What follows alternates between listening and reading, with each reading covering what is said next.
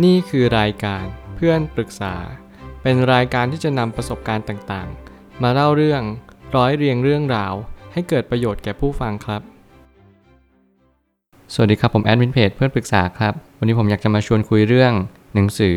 The Courage to be Disliked The Japanese Phenomenon That Show You How to Change Your Life and Achieve Real Happiness ของ Ichiro Kishimi and Fumitake Koga หนังสือเล่มนี้เป็นหนังสือเล่มที่ 2 ที่ผมได้อ่าน ซึ่งเล่มนี้เป็นเล่มแรกแหละ แต่ผมอ่านทีหลัง ผมรู้สึกว่า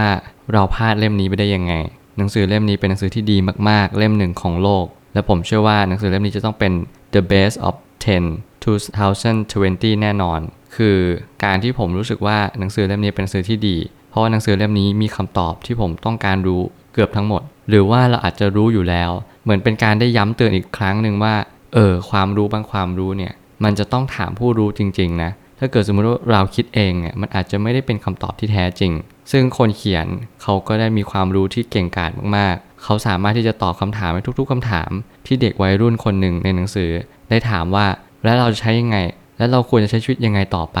ไม่ว่าจะเป็นความคิดจิตใจการกระทำต่างๆล้วนแต่มีเหตุผลด้วยกันทั้งนั้น แต่บางทีเราก็ไม่เข้าใจว่าเหตุผลนั้นคืออะไรอย่างแท้จริง ผมเลยตั้งคำถามขึ้นมาว่า ปรัชญาแนวปัจเจกชนนั้น สะท้อนอัตลักษณ์ของคนคนหนึ่งได้อย่างแท้จริงได้อย่างไรกัน ผมมีความรู้สึกว่าปรัชญาแบบปัจเจกชนเนี่ยมันก็เหมือนกับการที่เราได้เรียนรู้ว่าเฮ้ยอันนี้คือสิ่งที่เราต้องเรียนรู้ในชีวิตประจำวันนะ แล้วแต่ละสิ่งเนี่ยมันสะท้อนตัวเองทั้งหมดเลย ไม่ว่าจะเป็นความคิดจิตใจการกระทำล้วนแต่สะท้อนอัตลักษณ์ คือสิ่งที่เราเป็นทั้งหมด แล้วการจะเปลี่ยนแปลงสิ่งต่างๆ ในโลกภายนอกเนี่ยไม่ใช่ฐานะที่จะทำได้เลย คนเขียนก็ได้เน้นย้ำสิ่งที่สำคัญที่สุดก็คือ เราต้องเปลี่ยนแปลงระดับปัจเจกบุคคล ก็คือเปลี่ยนแปลงตัวเองนั่นแหละ นั่นคือคำตอบของชีวิตแล้วว่า การที่เราจะเปลี่ยนแปลงสิ่งใดเนี่ยมันเปลี่ยนแปลงไม่ได้ เราจึงต้องมาเปลี่ยนแปลงตัวเราเอง ไม่ว่าจะเป็น mindset ต่อการมองโลก หรือแม้กระทั่งความรู้สึกต่อสิ่งต่างๆ ที่มันเข้ามากระทบเรา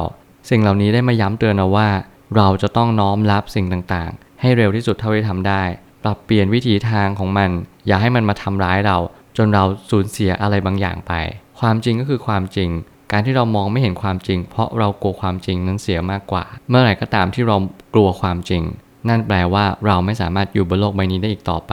การที่เราดำรงในชีวิตอยู่บนโลกใบนี้ คุณจำเป็นอย่างยิ่งที่จะต้องเผชิญหน้ากับความจริง ความจริงนั่นแหละเป็นสิ่งที่สำคัญมากๆในโลกใบนี้ ถ้าเกิดสมมติคุณไม่สามารถยืนหยัดอยู่บนโลกนี้ได้ด้วยความเป็นจริงแล้ว เหตุไฉนเล่าคุณจึงจะอยู่รอดอยู่ได้บนโลกใบนี้ ซึ่งมันไม่มีทางอื่นเลย นอกจากการที่คุณน้อมรับมันโอบกอดมัน แล้วคุณก็เข้าใจว่าความจริงคืออะไร เราต้องน้อมตามความจริงเท่านั้น อย่าไปหักห้ามมันหรือว่าอย่าไปผลักไสมัน สิ่งเหล่านี้มันมาบอกเราว่าให้เราเข้าใจมัน ก่อนที่มันจะสายเกินไป บางความคิดบางจิตใจ เป็นสิ่งที่ไม่ลงรอย ไม่ว่าจะเป็นการที่คิดว่าโลกเนี่ยเที่ยง หรือว่าคนอื่นก็ต้องมองเราแบบนั้นสิ แบบนี้สิ ซึ่งมันไม่ใช่ มุมมองที่เขามองเรา มันเป็นสิ่งที่เรามองตัวเองอยู่ตลอดเวลา ยิ่งเราต้องการให้คนยอมรับเรามากเท่าไหร่ เราก็ยิ่งไล่ล่าหาความสำเร็จมากเท่านั้น มันอาจจะเป็นนัยยะของการที่เราไม่เห็นคุณค่าในตัวเองหรือเปล่า มันกลายเป็นว่าต้องหาคนยอมรับเรามากขึ้นเรื่อยๆ ไม่ว่าจะอยู่ในบริบทไหนตำแหน่งไหน เราก็ต้องการที่จะมีอำนาจวาสนา หรือแม้แต่เงินทอง บทสนทนาที่ยิ่งใหญ่เกิดจากความรู้ที่รายล้อม เพื่ออีกบุคคลหนึ่งอย่างแท้จริง ผมรู้สึกชอบบทสนทนานี้มาก ราะว่ามันเป็นบทสนทนาที่ยิ่งใหญ่จริง ๆ เมื่อไหร่ก็ตามที่บทสนทนายิ่งใหญ่เกิดขึ้น เราจงรับฟัง และก็น้อมรับมันว่า นี่คือความเป็นจริงของชีวิต เราจงตั้งใจฟังอย่างยิ่ง เพื่อให้เราได้เรียนรู้ชีวิตว่า มันมีบางสิ่งที่ขัดแย้งกับความคิดเรา แต่แน่นอนมันก็ไม่ใช่เรื่องยาก หรือไม่ใช่เรื่องที่มันหนักหนาสาหัสที่คุณจะนำสิ่งสิ่งนั้น มาปฏิบัติใช้กับชีวิตของตัวคุณเอง เพราะว่าคุณยังมีเวลาอยู่เยอะ ไม่ว่าจะเป็นคนที่เป็นวัยรุ่น เป็นเด็ก หรือแม้กระทั่งอายุที่สูงวัยไปแล้ว คุณก็ยังพอมีเวลาที่จะนำคำเหล่านั้นมาปฏิบัติใช้กับคนรอบข้างกับชีวิตตัวคุณเอง สิ่งเหล่านี้มันมาบอกว่า เราต้องน้อมรับ เราต้องเข้าใจมัน ก่อนที่มันจะสายเกินไป ไม่อย่างนั้นมันก็จะกลายเป็นว่าเราจะไม่รู้จักความจริง และความจริงมันก็จะย้อนกลับมาทำร้ายเราอย่างแน่นอน การก้าวข้ามผ่านความกลัวได้นั้น จะต้องใกล้จะถูกเกลียด เพราะมันทำให้เรารู้ว่าเราก็เป็นแค่คนธรรมดาคนหนึ่ง นี่คือสิ่งที่ individual psychology บอกเราว่า เราจะต้องเรียนรู้ที่จะก้าวข้ามผ่านอัตลักษณ์ของตัวเอง ด้วยการที่กล้าจะถูกเกลียด คือการที่เรายอมรับมัน เรารู้ว่าสิ่งที่เราทำอะมันอาจจะไม่ได้ถูกต้องเสมอไป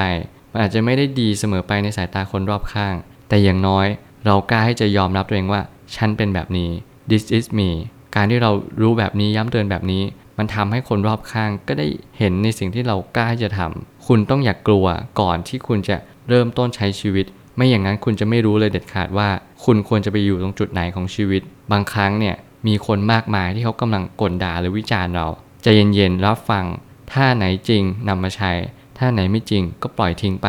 สิ่งเหล่านี้มันมาบอกเราว่า ให้เราเข้าใจชีวิต ให้เราน้อมรับมันโอบกอดมันแล้วก็นำมาปรับปรุงแก้ไข ถ้าทำอะไรไม่ได้ก็วางเฉยเสีย ช่างมันไป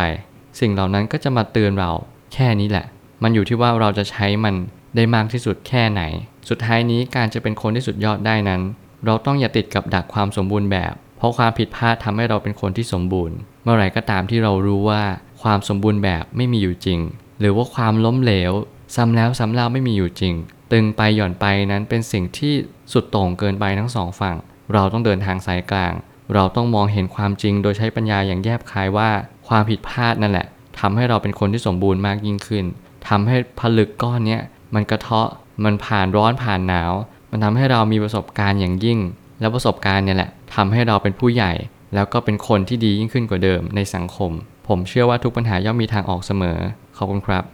รวมถึงคุณสามารถแชร์ประสบการณ์ ผ่านทาง Facebook Twitter และ YouTube และอย่าลืมติด Hashtag เพื่อนปรึกษาหรือ f r ร e n d Talk ด้วยนะครับ